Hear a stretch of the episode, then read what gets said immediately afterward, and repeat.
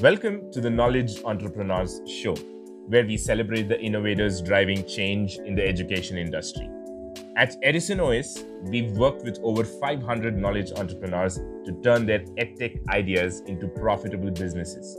In today's episode of the Knowledge Entrepreneur Show, we have Ezekiel Tabet. Ezekiel, the founder of Tabet Tutoring, is a licensed teacher with a master's in teaching arts and a decade of experience.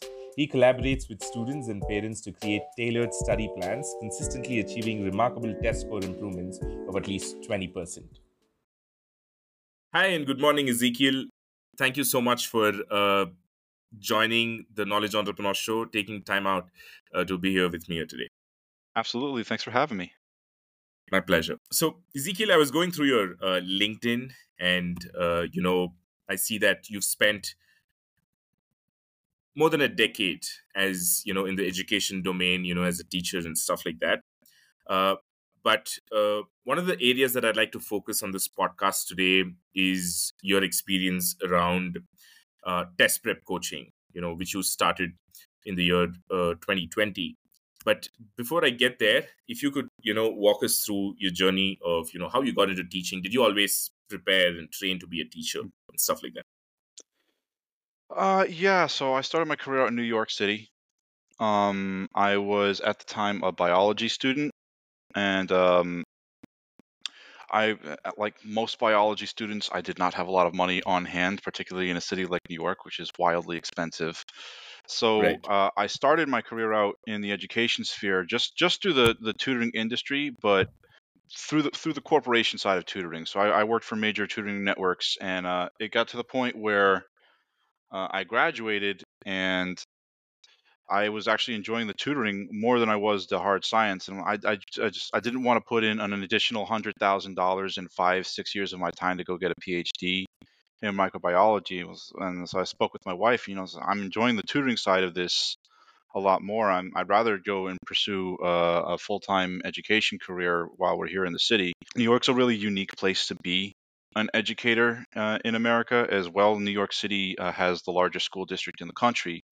So there was a lot of opportunity there at the time. Uh, I remember there was there was a moment where I was teaching at almost 14, 15 different schools within a week. So I would go I, I would go and I would do SAT test prep from one school, then immediately go and jump into the next one. I'd probably hit like two or three schools in a different day. Uh, that got exhausting very quickly. Um, so it, it hit the point where I got a full time job. I was able to transform that into a full time job as a classroom teacher, where I started working in special education sphere, uh, primarily science special education, which is something that isn't very very underrepresented right now, but super well needed in the education education industry is someone who can do special education for people with autism, neurodivergence, uh, any kind of additional special needs, but also is able to teach hard sciences, physics, chemistry, uh, calculus, algebra.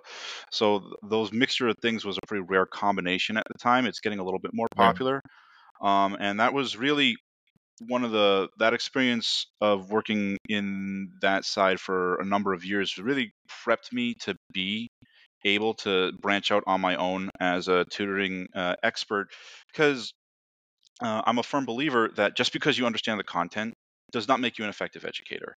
And this Yeah. is this is something that I've seen over and over and over and over again. Just you can be a complete expert. You can get a five on the AP Calculus exam every single time and not know how to demonstrate to someone else how to represent that success. Right. Um, so I think that's a really important component. And then in fast fast forwarding to 2020 when the pandemic came out, uh, I had a pretty unique experience with uh, the pandemic as far as being an educator came by. Uh, the, the pandemic turned everybody upside down on their head, uh, particularly if you were a teacher at the time. Um, but for me, it was uh, an even more intense experience. I was in Brooklyn at the time, uh, working for one of the major charter networks. I was working for Uncommon Schools, and I don't know if you recall, but in America, um, when the pandemic hit, New York City was pretty much ground zero, and particularly Brooklyn was hit very hard. So when they pulled the schools out of the system, um, New York was one of the very first districts to do it, and my school was the first school in the entire city to actually pull out and put into a full-time digital uh, education sphere. So we had, I think we went from in a month's time, we went from having no online platform whatsoever to taking an entire school of it's almost like 40,000 students and putting them in full online instruction. Wow. So that was a pretty wild month. Um, getting preparing for that evacuation, and it required you to if if you didn't have experience teaching in a digital platform, you had to learn very very quickly. Um, and so it's it's invention through the uh, the necessity is the mother of invention, as they say. So you you have to Yeah. basically adapt or die. Um, you, there's a virus out. We have to learn how to teach all these kids on instruction, and so predictably, that first year was rather I wouldn't say disastrous, but it had a lot of challenges. Uh, I remember there was one point where I was teaching a biology course for ninth graders, and I had 150 students all in one online classroom, which is it's it's a very challenging position to be in to try and teach 150 ninth graders. Like if, if this were a college course, Yeah. that would have yeah. been a difference. Like I think I could have handled that, but like it kind of takes you from being an educator and put you in the position of being. I felt like I was more of a chat room moderator than I was an educator at the time. Um, Right. but what it did do was really, I had already been experimenting with online uh, education. It was something that I, I knew I wanted to explore more, but it's kind of difficult when you're in a classroom uh, for a solid 12 hours of each of your days. And then as soon as we made that shift, I realized, well, wow, all of these tools are here. Uh, I'm really learning how to use the, the the the Google cloud sphere of information networks a lot more effectively. Things like using Google Classroom became paramount. Things like understanding how do I how do I organize a Zoom classroom uh, became a lot more important. How do I? I was experimenting with all sorts of ways to take uh, what was in front of me and demonstrate it on a digital screen. Um, and I went through a lot of different phases with that. So like all, all these refinement process that is part of the learning process of being an online tutor were things that I was doing in my regular nine to five all of a sudden, and for a solid almost two years time. So in, during the pandemic, I had while because you were working from home, you had just additional time on my hands. And I spoke with my wife. I'm like, well, I'm already learning this enormous brand new uh, skill set. We, we might as well make it work for us. So I started to foray into finding online students in my off hours. And uh, like any uh, aspiring tutor, and I, I cannot recommend this enough. The first step, if you don't have any connections in the industry whatsoever, and you're trying to find your first students, first step, hit up every single person you know uh, and email them. And you don't have to just tell them, I am now doing online tutoring. Uh, these are the subjects that I'm willing to teach. This is this is if you know anybody, uh, hit them up. You, your personal network is probably your most powerful tool when, in the beginning. I'm sure Right. you've heard this on the show at some point in one shape way or another. So if if you're listening and you you want to get started, that's the way to do it. Uh, and that does transform into a couple of clients. And even if it doesn't, it puts the word out there that people know um, oh, well, this person that I, I can vouch for because I know them personally is doing the service. If I see anybody, now I'm going to give you a recommendation. And I don't have to ask very hard for that recommendation because we already have an existing relationship. So that translated Right. into a number of students into that first year. And uh, the, the business started adapting. And I realized, well, it's one thing to say you're a tutor, but the next step was to really start to specialize. Um, and so I started I started learning uh, what people have the highest level of need for is uh, test prep for SAT, ACT, uh, one that is actually has a very small, much smaller pool of tutors and is not quite as competitive in terms of having to outperform or, or compete for the same clients is the AP Advanced Placement Network of examinations. So I also do uh, AP Physics, AP Chemistry, AP Bio, and AP Calculus. Um, yeah, so I, I started getting a lot of students, and then the special education side was my personal innovation. So what I started realizing is you have a lot of these special needs students, particularly students with uh, autism, is a, a a particular one. Uh, well, some of them really do not work well with the online environment, but for some of them, the online the switch from in classroom instruction to online instruction was a godsend for a lot of these kids. Um, some of them work really, really well within the confines of a one-on-one classroom setting. So, and just just because I'm autistic doesn't mean I'm not interested in taking the SAT exam. Just because I might have some neurodivergency issues doesn't mean that you're not qualified to go and try to get a five on the AP Physics exam. But if you have those kinds of if you have a student with those kinds of issues it's really really difficult to find a tutor who specializes in i'm going to teach you calculus but i also you know took my master's degree. So th- th- that's that's a pretty rare combo. So that was my little niche in the tutoring sphere that i really started to hit. And a, a lot of parents have responded to that where they they're very great when you get a parent who is looking for a very specific niche in education and then they're able to find it they're not only are they willing to pay the fee that you're you're asking for the service they're happy to do it because wow am i relieved that i found somebody who can fulfill this need that i have for my student um, that's Right. been my experience so far Great stuff, Ezekiel. Got it. Uh, thank you for you know summarizing your journey because uh, it's just like kind of giving me a structure, and then you know I'd like to address each and every phase. Uh, would like Sure. to go deeper. Uh, I'd like to start off from this, you know, special education. Um, Mm-hmm. You know, what is it like for uh, you know somebody who hasn't had the experience? You know, who's just teaching normal students. What is how would you put to them like what it feels like to be teaching? Uh, you know, or you know, working in the special education sphere. if you if you haven't worked in the special education sphere sphere um the the biggest difference is uh, it's it's just a slightly different experience because you're teaching to someone who has a lot of alternate learning needs. So if you're accustomed to say a general education classroom where you're teaching with general education students, you pr- you probably have a curriculum. That curriculum stays pretty consistent, especially if you're a veteran teacher and you've been doing it a number of years. You're probably not making enormous changes to your curriculum on a regular basis. You're, you it's, I mean, your your classroom messages start to have a, a general consistency, and that's not to say that special education people don't have consistency, but you need to have a higher degree of flexibility.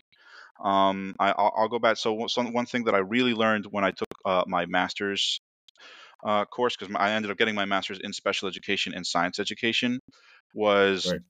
the power of learning how to differentiate your materials. And what I mean by that is um, I have a lesson plan that either I wrote or was handed to me by the district. And it's a lesson plan that works, it might work well within a general education classroom, but you have to really understand the personal needs of your individual students. This is where uh, understanding how to read and write an IEP report, an individual education plan, becomes really important because that gives it's kind of your cheat sheet on how does this student learn? Is this student specifically in uh, a visual learner? Are they not going to get anything out of auditory instruction, but they need additional visual cues in order to learn this material? Are they students that uh, might be fabulous readers and are able to write uh, at, almost at a prodigious level, but they are completely incapable of understanding basic math? And you have to understand w- what kind of needs you're working with. There is no one size fits all for that special Right. education sphere.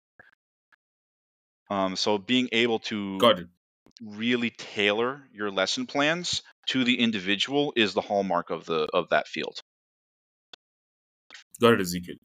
And uh, when it comes to the strength, the number of students in a classroom when you're doing special education, is it the same as general students, or is it you know a little more lesser and focused because of the nature?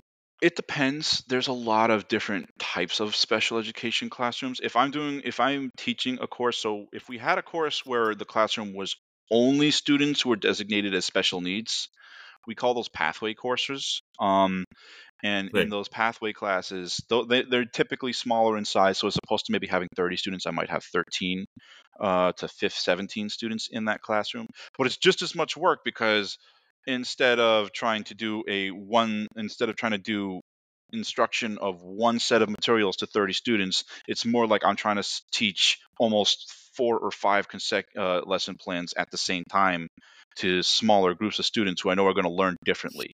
So you need to have uh, when you're working in a classroom environment like that, you really, really need to be on top of your classroom management. You need to be able to, you're zipping across the room. You cannot just stand in front of the classroom on the board and write the material down. You have to, you have to continually network your way around and make sure is everybody on the same page is what I'm trying to get them.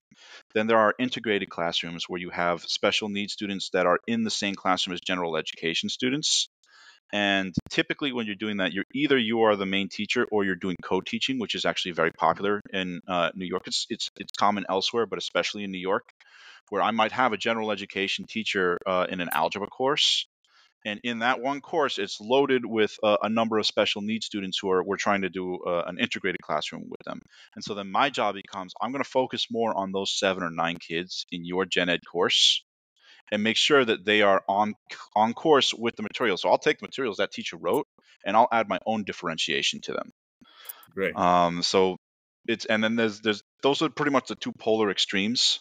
Then you might have one on ones as well, but it there's it's a very mixed bag. I, I, I don't want to spend the next hour just talking about the different types of special education classrooms. I believe me, I could, um, but it really depends No, on uh, the yeah. circumstances. Got it. Yeah. This is this is great. Thank you. But you know, before I move on from this topic, I just have one question. Uh, Mhm. And uh, Absolutely. especially when you said about co-teaching, I think uh, you sounded more like a you're like a translator. You know, who translates general to kind of special. That's how I perceived it. That's a great way of yeah. putting it, actually. and uh, right and um, what what made you choose uh, to do your masters in special education i mean uh, I actually almost, opportunity in a weird way, I fell backwards into it almost. Like uh, I did not plan to become a special educator. So if you, Right. if you recall, I was I was doing tutoring for SAT tutoring. I was doing that with a company called A List Tutoring, uh, and that Right. was based most primarily in Harlem and the Bronx at the time. And one of the schools that were contracted out to this company were hiring. Uh, I was looking for science and math uh, teaching jobs at the time, and one of the schools that I had taught at uh, had a position for what was called uh, an academic success teacher uh, or an academic collaboration teacher. And what they really need is they need a special educator who was willing to co-teach, but the classes they wanted someone to co-teach at were physics, calculus, and chemistry and biology. Um, and you know, ask any teacher, uh, like, hey, do you want to teach four different subjects this year? The answer is almost always no, because that's a, that's an enormous amount of work. So it was a really difficult position for them to fill. So when uh, I put in an application for the job, I got a call and they said, "We understand you don't have a, a, a teaching license yet or special education experience, but you understand the content to this class, and we cannot find somebody who's willing to, to accept on this role who can fit all these hats. Like finding somebody who's going to say, well, I can do it all isn't really on the cards.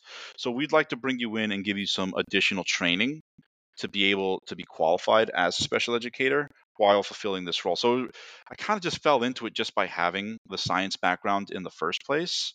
And then turns out I absolutely love doing it. And then that just became so then when it did become time for me to go and get my master's, I said, I'm, I'm doing special education. I'm going to do special education and science education because that's where my niche is. stuff got it um ezekiel another uh, you know you also mentioned somebody being an expert in a subject doesn't mean that they can demonstrate the same to others you know so what do you think what are the core components that make up uh, for a good teacher Um, that's a great question. So I, I actually, when I when I'm asked a question like this, uh, the the model I like to ex- the, the two models I like to ex- demonstrate is like consider the difference between taking a high school class or a college course, like a college lecture hall course. If you've ever been to college, eventually you're going to be in a giant lecture hall where you have a professor and they've got Yep. uh, a digital board or a chalkboard or whatever they're accustomed to using, and what they're going to do is they're they're they're going to say, all right, cool. Here's the material. Here's a practice problem. Here's the homework. Good luck on the exam. And that's the class. And that's what I'm and and so I'm not knocking that. There's a place for that in education. There's a place for that in college. But if every single college course were to be within that same formula, you'd have a much lower level of actual learning going on in the college. There's a reason not every college class looks like that. And so I think when you go think, consider if you've ever taken a more uh, a- high school class that has a more intimate environment, I think that's also a pretty universal experience where maybe you've been in a high school cla- class that isn't 30 students but like cut down to like 15 or 20. Um, it's why is it easier to learn in that environment? Well, when you're a high school teacher, you can't just give a 15 year old, all right, cool, here's a calculus book. All right, here's here's one practice problem. All right, here's the general principle. All right, bye. Have a great day. I, I hope you learned something. It doesn't really work like that. It's it's all about understanding the communication needs. It's about understanding. Um, I, I talked a lot about how special educators have to tailor their in, their education to the individual, but general education teachers need to do that too. And just because I understand the subject matter that's only part of the equation. Like you need to understand the subject matter, but then I need to be able to figure out how am I going to parse this information into different components so that it is more palatable for someone who is a complete layman and maybe even doesn't have some of the prerequisite skills. That's a part of the learning gap also. If you've ever stepped into a, a, modern classroom, particularly in a place like New York or or uh, LA, also has this problem a lot. I've also seen it in Atlanta uh, and and generally in a lot of uh, larger cities in America. There's the learning gap, and the learning gap is essentially you get to a certain age and you start to miss out on certain skills that you need for the classes you're taking right now. I've had students in chemistry that struggle with basic math. Well, how am I going to teach this person if basic basic math skills are something I need to integrate into my lesson? And so there's all sorts of under the hood techniques that you begin to learn over your years of experience as a teacher that make the process of taking raw information and making it palatable to the student. And that's why that's why being a veteran teacher is so important and that's why that first year of teaching is so notoriously difficult because there's a lot to learn and there's a lot of intangibles involved that uh, you might not see if if if you're the student you don't know that i took five hours to plan how to segment this lesson into different chunks like you're going to see the 50 minutes that I designed. Just like if you read a book, you don't see all of the edited versions of that book that the author cut out and painstakingly went to writing went to writing circles with and and tore their hair out and was looking at a blank page. I just read the book from start to finish. So it's it's it's all within that same sphere. Great stuff.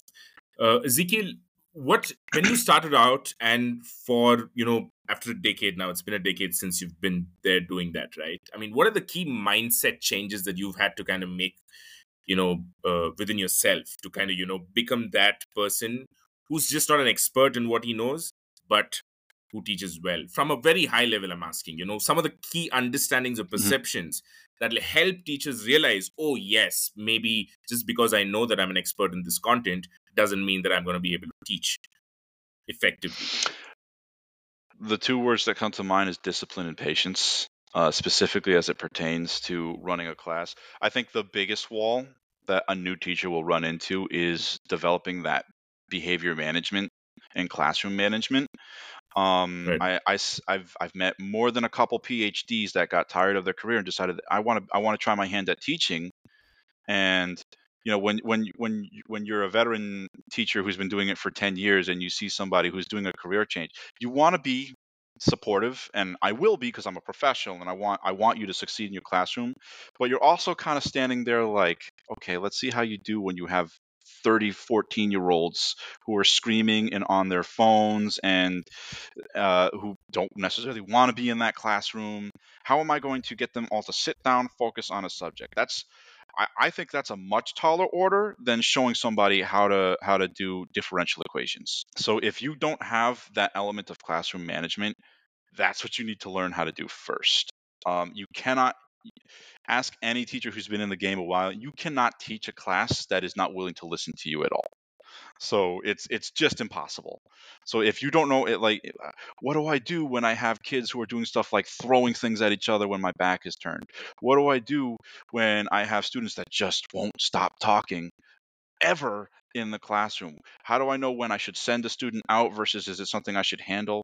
When sh- how do I handle doing parent phone calls to make sure that the students have some kind of disciplinary setup at home? How do I do outreach to parents? all of these are elements that you won't know if you're coming only from a math environment.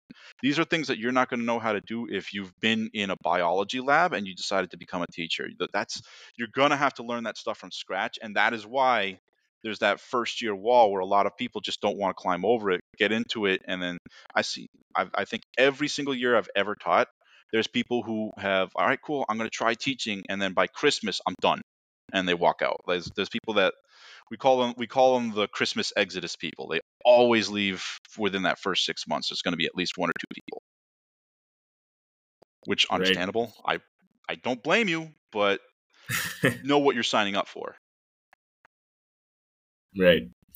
Uh, you and you spoke about this transition you know in 2020 you had just one month to take 40000 people your, your your school is the first one to go digital completely and uh, mm-hmm. what was from a teaching point of view right now you just described how difficult it is to kind of maintain a certain uh, level of decorum in a class when you're in person and it, it just mm-hmm. magnifies when you go online. How did you deal with that when you went online? Because you would have been in the same shoes as a first time teacher. Um it was definitely a challenge uh no no doubts about it. Um i mean to be fair i i got to give credit to uncommon. They did a very good job of it's it's it's no simple task to take an entire school network and place it online in a short period of time um, so we did the best we could. The second year, I think uh, we had a chance to iron out some of the issues. It's very difficult to make changes mid-year. It's a little bit like trying to tie right. your shoes while running at the same time. It's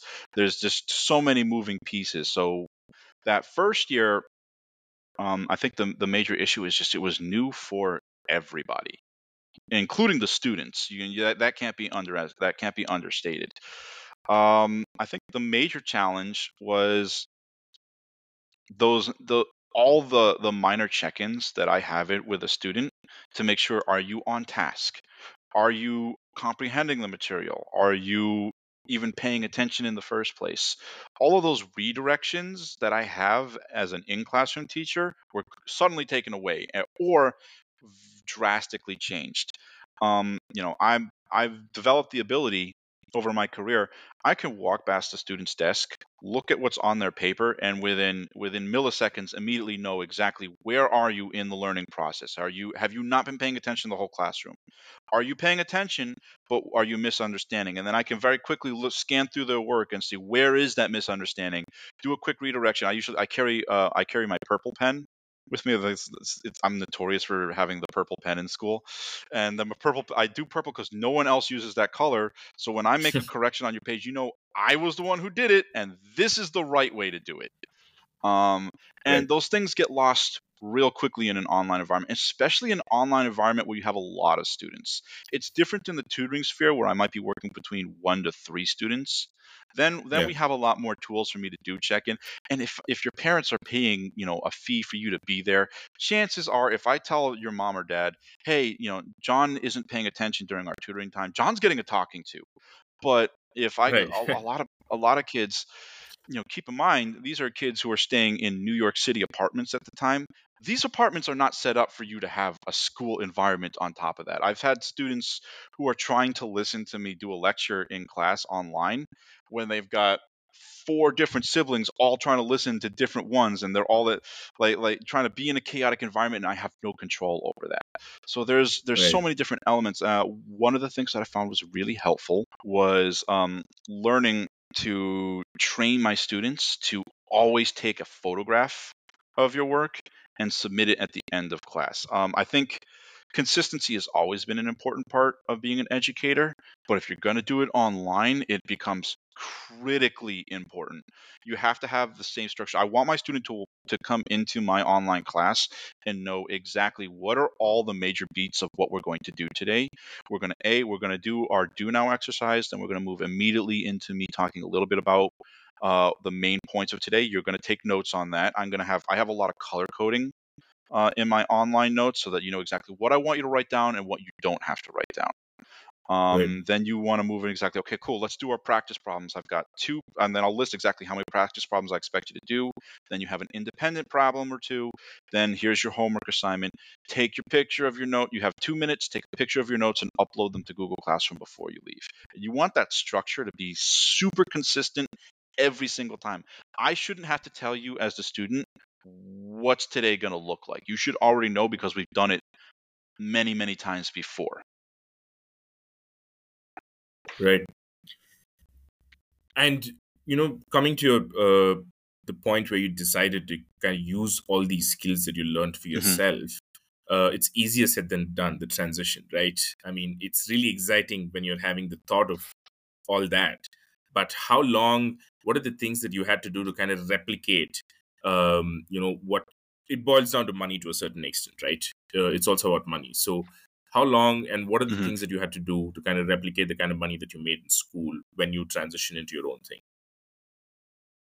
So it's you have to you have to be willing to upskill and really uh, absorb a, a business mindset, which uh, is something you just don't have to do as an educator.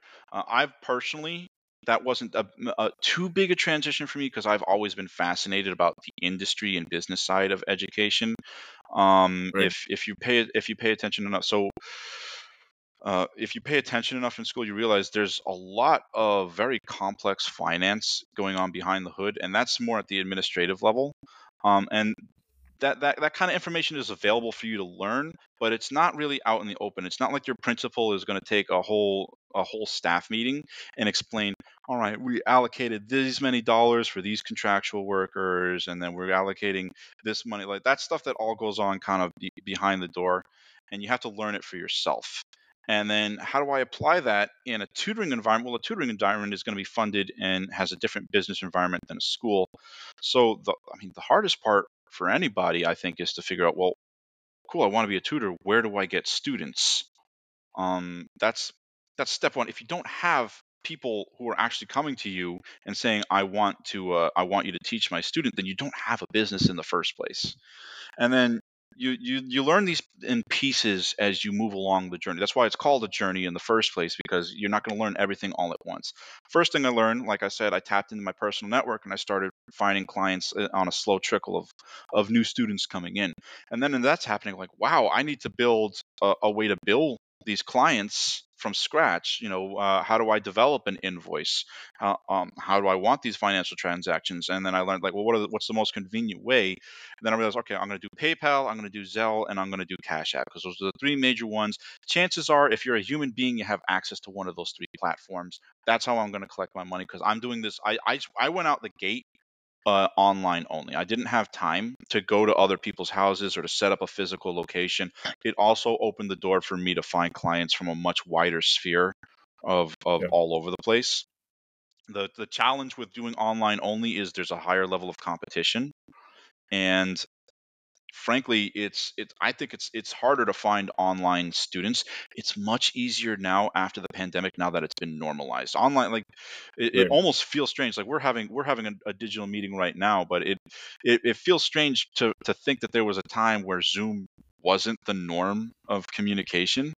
So Right. the the pandemic really transformed the mindset which is something you don't have control over people's mindset. You can only you can only control what you're going to pitch to them so that was a major boon to people like me who wanted to who wanted to get into that online uh, tutoring sphere, but maybe we're waiting for for the push. Uh, the, the the game has definitely changed there. Then you have to start thinking about well, teaching one-on-one SAT is very different than teaching math to 30 students in a single classroom.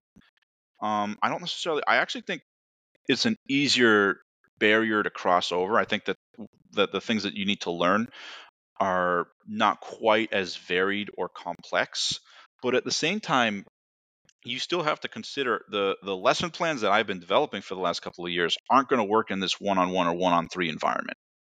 So Right. then you have to start you have to be willing to do your research and really know what you're talking about. Again, content knowledge doesn't translate into education knowledge. So uh, I one thing that I did is I I think I read at least five or six different SAT books that year.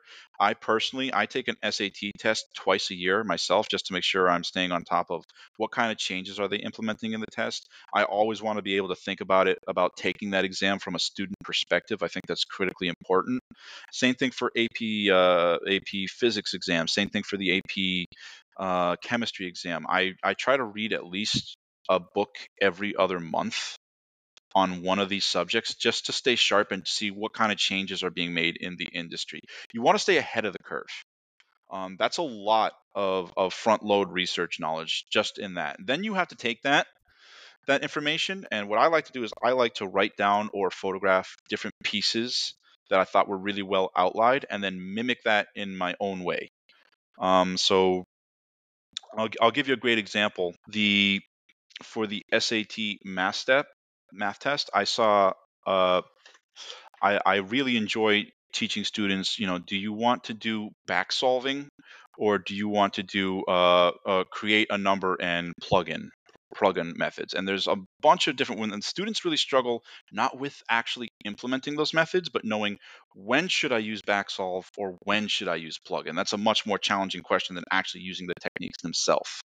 And uh, i i was having a lot of issue kind of trying to communicate to students when you should differentiate using those two strategies. And so what I did is I went on I just went very deep in my own personal research and I just I read every article I could find on those two subjects and then I broke down well what do I think are the most effective ones. So now when I encounter a student who's struggling with that you know i have my own method that like my own go-to method for how do i want to explain when we should use those but if that doesn't translate to the student cool. Well i've seen it i've seen it also explained this way. I've also seen it explained this way. So then i'll just run through five or six different explanations on the same subject. One of those is going to stick with the student. Everybody learns differently. So this is why you need to have more tricks up in your sleeve. Um, so the short answer to your question is you have to understand how do I adapt the skills to that entrepreneurial mindset. No one's going to do it for you if you're going to be an individual. You you have to learn how am I going to create my platform, how am I going to build for that platform, how am I going to attract customers, and how am I going to and how am I going to continue to market myself and improve my service. And then on the other side, you have to retrain yourself how to be a new edu- type of educator. Right. Great.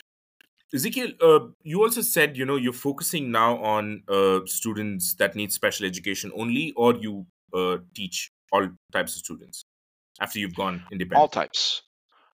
I, I definitely highlight the fact that I have uh, special education right. Uh, experience and that I, I, know how to work with students with special needs. Um, but you don't want to make you, you don't want to box yourself in.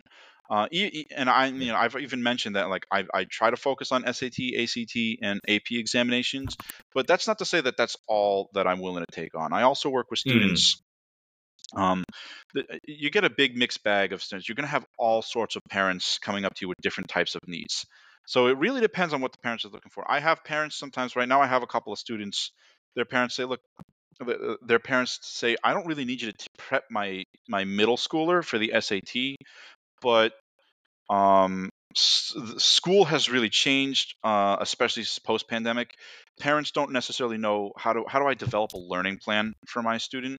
So I have students where all we'll do is I'll do a half hour check in with you every day, and just make sure did you get this homework done have you written in your planner um are let's look at let's take a look at what you struggled with today and just and and relearning some of those really critical daily habits that maybe a parent either doesn't have time to administer their students or maybe they just maybe you know uh, the way an adult is going to approach problems is really different for a kid and sometimes you want an expert to help bridge that gap i don't do just special education because it's too right. limiting um, i think it's more of an accent that i'm capable of absor- absorbing that niche uh, rather than marketing only one. You don't want to box yourself into one thing. You want to make yourself look like you're capable of multiple disciplines. It actually makes you a much more attractive educator to parents.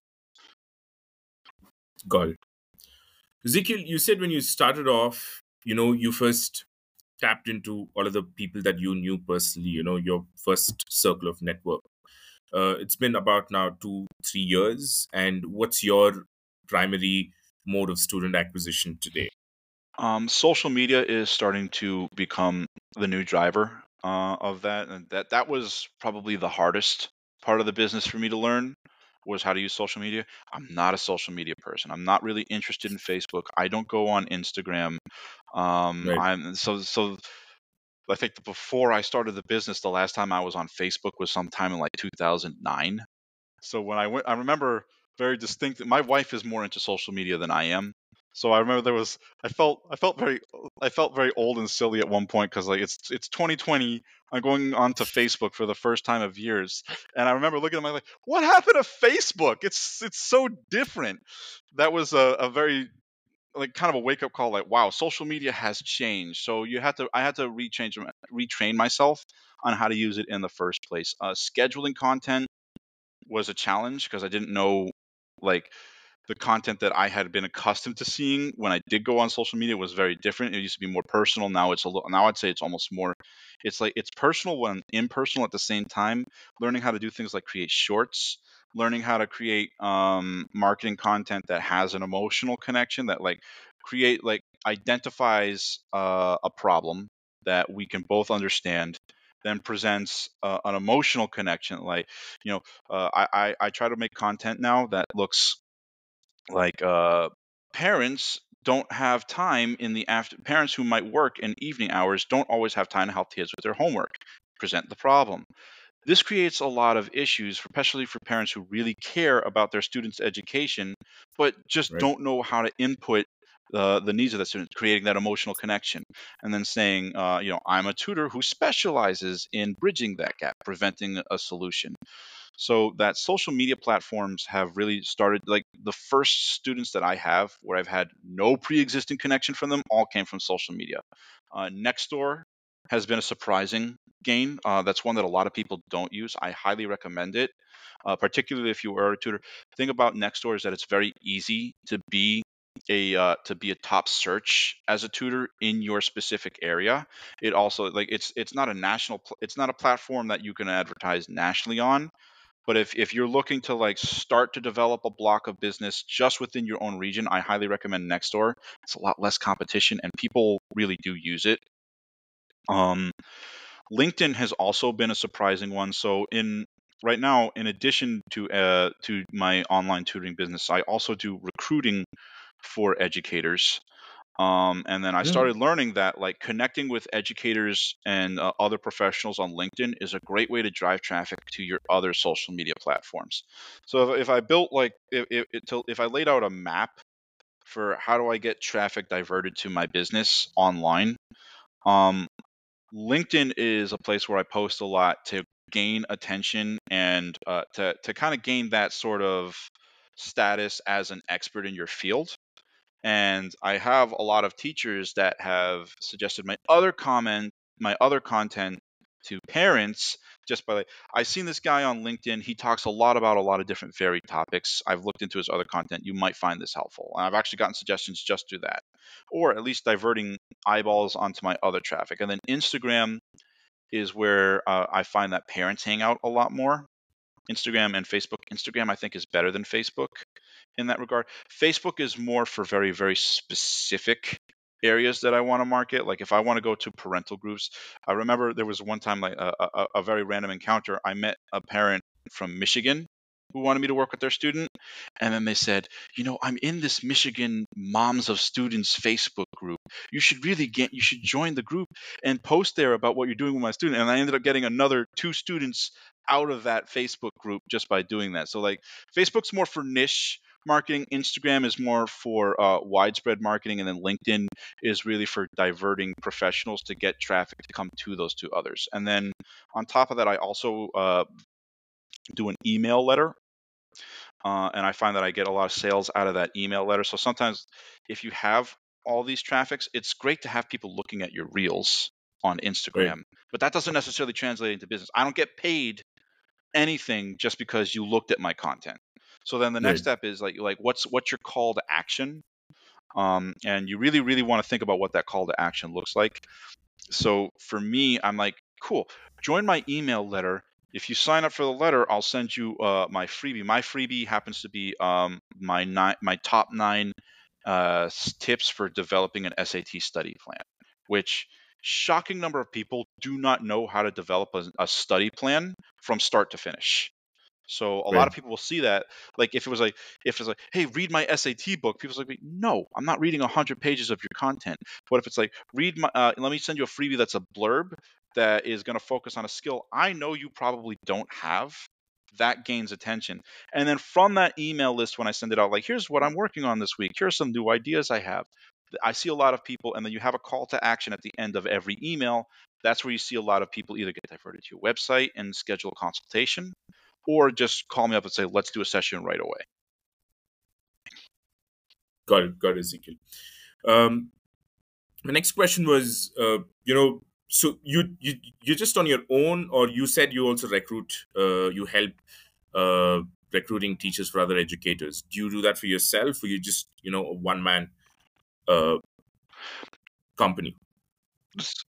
So for for for my for my actual tutoring business for Tabet Tutoring, which is my my my LLC, that's all Yeah. run by me. I'm I'm a one man operation. I do hire I do subcontract jobs out to other teachers within my Right. network, but I I prefer to like I prefer to work with teachers that I know I can vouch for, and I only license out uh, I only subcontract jobs out to people who I know are licensed.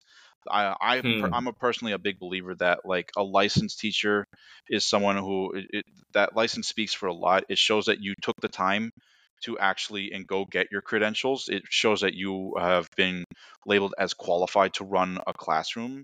That's the kind of person that if I'm gonna if if if a kid comes to me and says, "Hey, uh, I really need you to get my student to a five on the AP calculus exam, and I want you to do five uh, four hours a week with the student," sometimes I just don't have the time to do it but I'm not going to I'm not going to put an ad on Craigslist and hope somebody who can somebody I've never met before can do that because then like I'm not going to put my professional reputation Yeah. on the line with someone I don't know.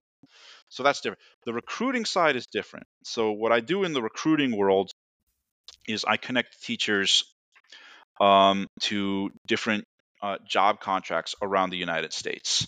Um, so that's the other side of what I've been building. So I'd say about half of my time is dedicated to the Tabet tutoring, which is the thing about the tutoring industry is that you have these golden hours, which are really your selling Right. hours. Parents don't want to hire you out at at at, se- at like 10 a.m. Their kid is at school. I'm at work. That doesn't make any sense. So your your golden hour for selling is between is usually from like three o'clock to seven o'clock that's when you really have parents and then you can extend that like if then with time changes uh, you know if i'm working with a parent in la then that might that might you can push it back as far as 10 uh, if i'm working with a parent on the east coast then that that then that's going to stay pretty concerned i'm on the east coast so it, those hours usually Right. stay consistent for me but what you can't do you can't have hours of tutoring blocks being sold for 12 hours of the day. You just it, parents won't do that. So then, well, I can't just sit here and only work for three or four hours out of the day. I want to do something else with my time. Like I'm, I'm, yes, I can make money out of that time, but like what, like you're looking, an, an entrepreneur is going to look at all that time that isn't being sold, that isn't sellable. Well, what else can I do with that time? Um, Right. so with the recruitment side, what I've been doing with that is developing it into a system. I want to create an online class that is a professional development system for teachers. So what I've noticed in the professional development world for teachers is that there's a lot of content based on how do I become more effective in the classroom. But what no one is talking about is how do I achieve my own professional goals as an educator? There's this big mass exodus from the profession right now is a lot of people feel that the compensation isn't up to the amount of work that's being asked of them or there's, there's all sorts of people are leaving the classroom. So i see all these professional coaches who are doing things like let me help you be a transitional teacher coach. I'm going to help you transition out of teaching into a different career. You want to be a coder? Do you want to be an accountant? Do you want to do something other than teaching? That's actually becoming quite popular. But what no one is doing is let me show you how you can do things like get a license work in a different state. Do you want to come from do you want to teach in a different country? Do you are you live in a other country and you want to come teach in america? Like how do i make more money as an educator? There's a lot of levers you can pull that people don't know how to how to work and i'm trying to close that gap. So that's that's what i'm trying to build in the second half. So right now there's the recruiting to contracts there's Tabet tutoring and i'm building a, a course. I want to start on udemy with the course but it's specifically going to be like uh, steps on get your license.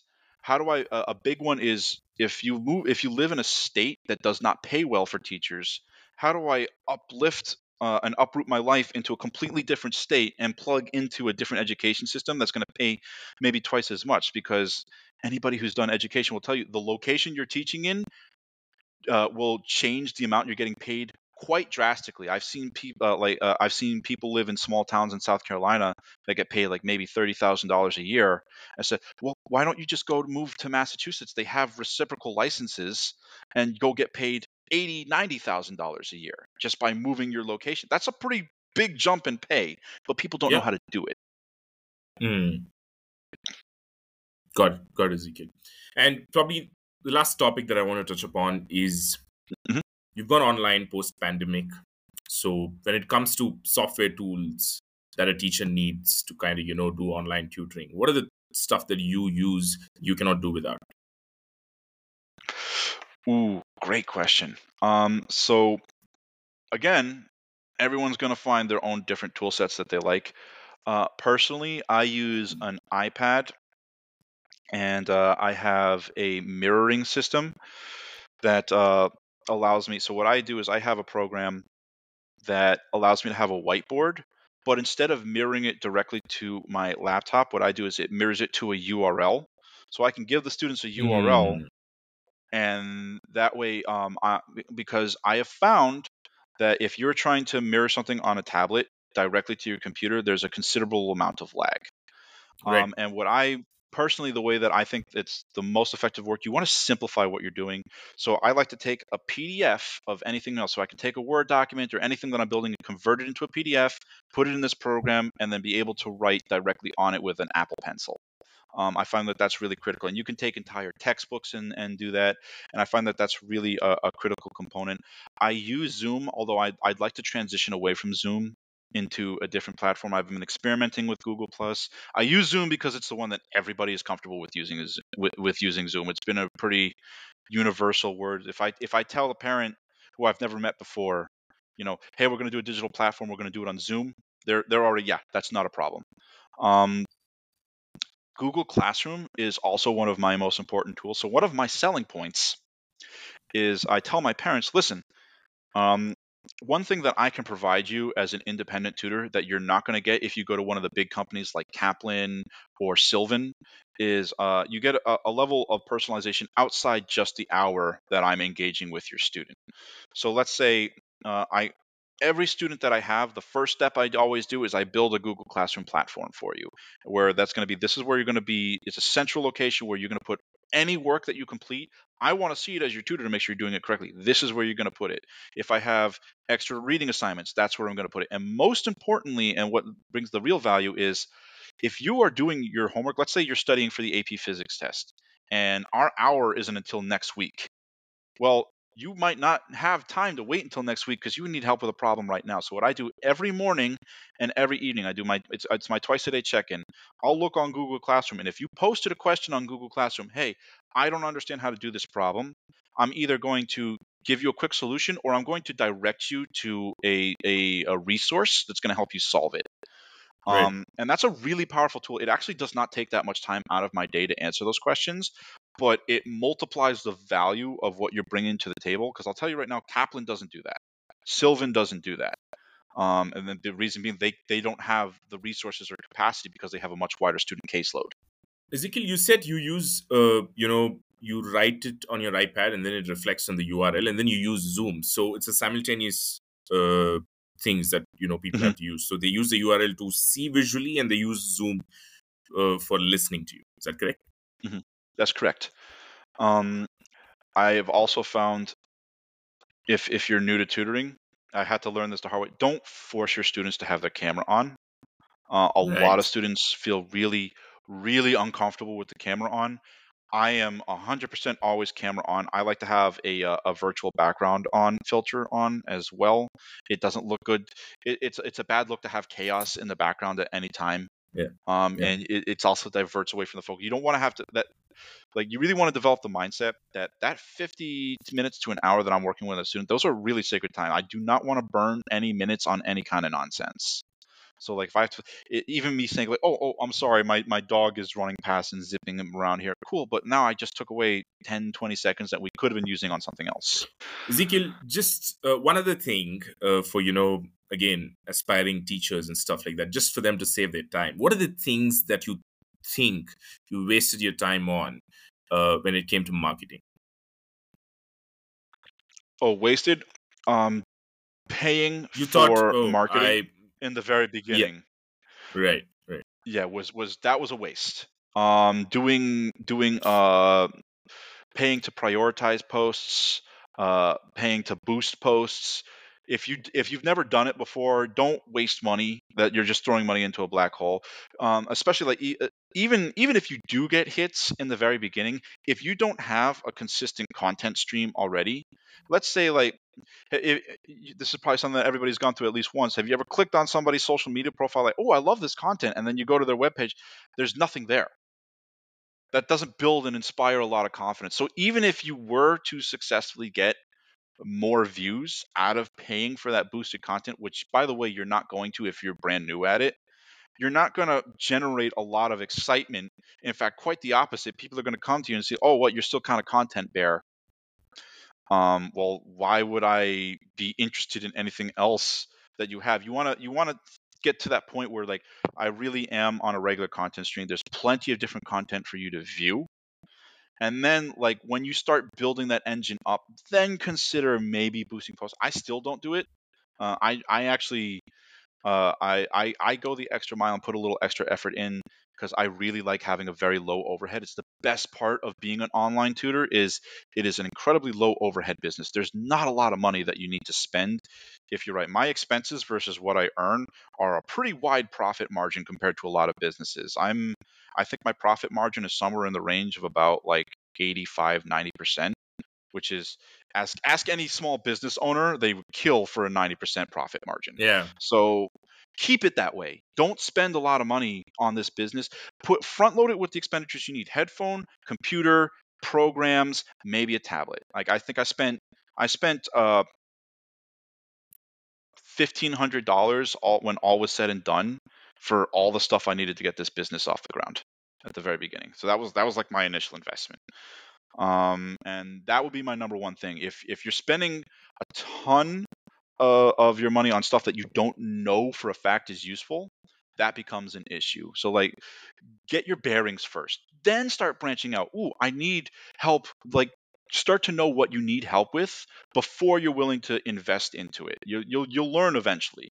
Like, ooh, I really do need help um, with a software program that's going to help me like really understand and disseminate some of this information to the kids because it takes that load off of me. Figure out that's something you need. Um, a lot of people do, but don't do it right away without knowing that's what you need. That's what I would say.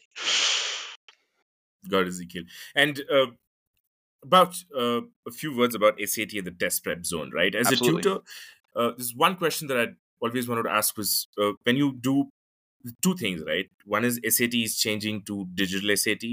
Now, how mm-hmm. does that impact you as a tutor? I mean, does it have an impact at all? That it's going online? It's not as impactful as I thought it was going to be. Um, right. I do pay. I, I, do personally pay to take online SAT tests. Uh, I used to do them on pen and paper like a student has to. Um, I would say if you've never especially if you're someone like me like i didn't take a computer test when i when right. i took the test years ago i would say take the test yourself as a tutor. If you're teaching SAT and you haven't taken the test in a while, you're really doing a disservice to your students. You, it, it's it's very important to put yourself in that mind. Take the three or four hours out of your time and complete the test from start to finish, and do it the way that the students have to do it in the actual test room. So if it's a computer test, you can find a mock computer SAT exam, and I've done it. Um, I think the major thing is how do students write notes for their how do students do physical written work. That hasn't changed. Um, you still need to have scrap paper by you. Um, i think one of the elements that really bums me out is that doing annotations is a lot more difficult on a computerized test than on a paper test. And the annotations are really really important. One thing i always tell my students to do particularly on the math exam circle the actual question a lot of times students will get focused on something that isn't actually being asked of them. So the first thing you should do is circle, physically circle what is actually being asked. Well, I can't really do that on SATTM. I mean, they, they have highlighting tools, but it's more time consuming. I do not want you burning your time on annotation. Yeah. Annotation should be instantaneous. So I've had to really work around around that. Um, I remember I told a student to circle the question the other day, and they came back, "Well, how am I going to do that? It's on a computer." I'm like, that's a great question. I hadn't, I hadn't so you have to you have to really think around those things. So I think the annotations have suffered.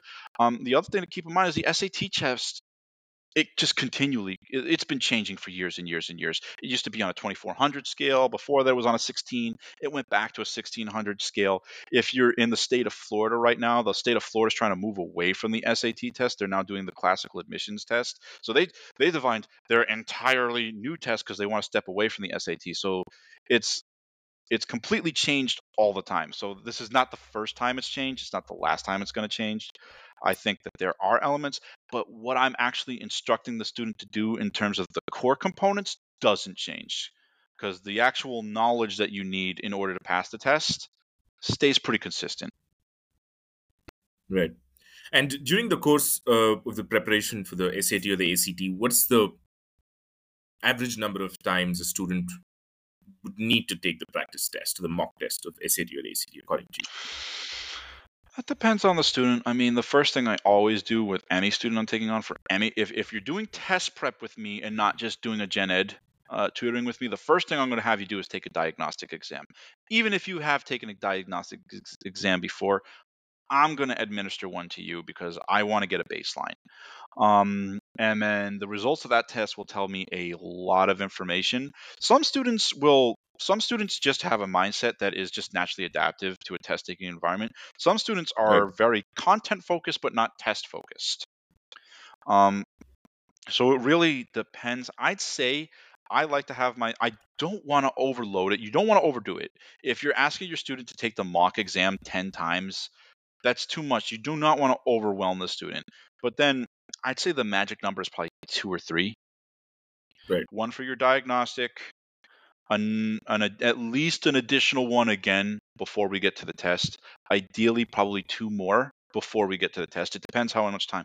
If somebody calls me late in the season and calls me, uh, you know, in April and says, I'm taking that test in two months, I'm not giving you four practice tests. We're going to spend almost all of our time on content. Um, right. But if someone hits me earlier in the season, then I might hit you with as much as three or four practice tests, like one for each quarter of the school year, just to keep you sharp. Right. So that way, like, it's because it's good. The more times you've taken the mock exam, the more times you get accustomed to keeping the timing in mind, um, putting all these elements together. Because it's easy to forget that when we're teaching, we're really taking all of these segments, but we're we're blowing them up into hour long sessions and so it's it's easy to forget oh i'm not going to have a full hour to work on this one problem. I got to get it done within i have 50 my 50 second timer just started on this problem and i got to move on. Right. Got it ezekiel. Ezekiel i think i'm done with all my questions that i had for you and uh, it helps because you were pretty focused and concise in whatever you had to share and very you know articulate as well. Uh, thank you so much. I am a teacher uh, it was an absolute pleasure. It was too. Yeah this podcast is brought to you by Edison OS, a no code edtech platform to operate an online education business. Knowledge entrepreneurs can use Edison OS to sell online courses from their own websites, manage online masterclasses, launch mobile learning apps, sell online practice tests for competitive exams, run online learning communities, digitizing their offline tutoring business, use it as a learning management system and a lot more cases in the domain of knowledge commerce.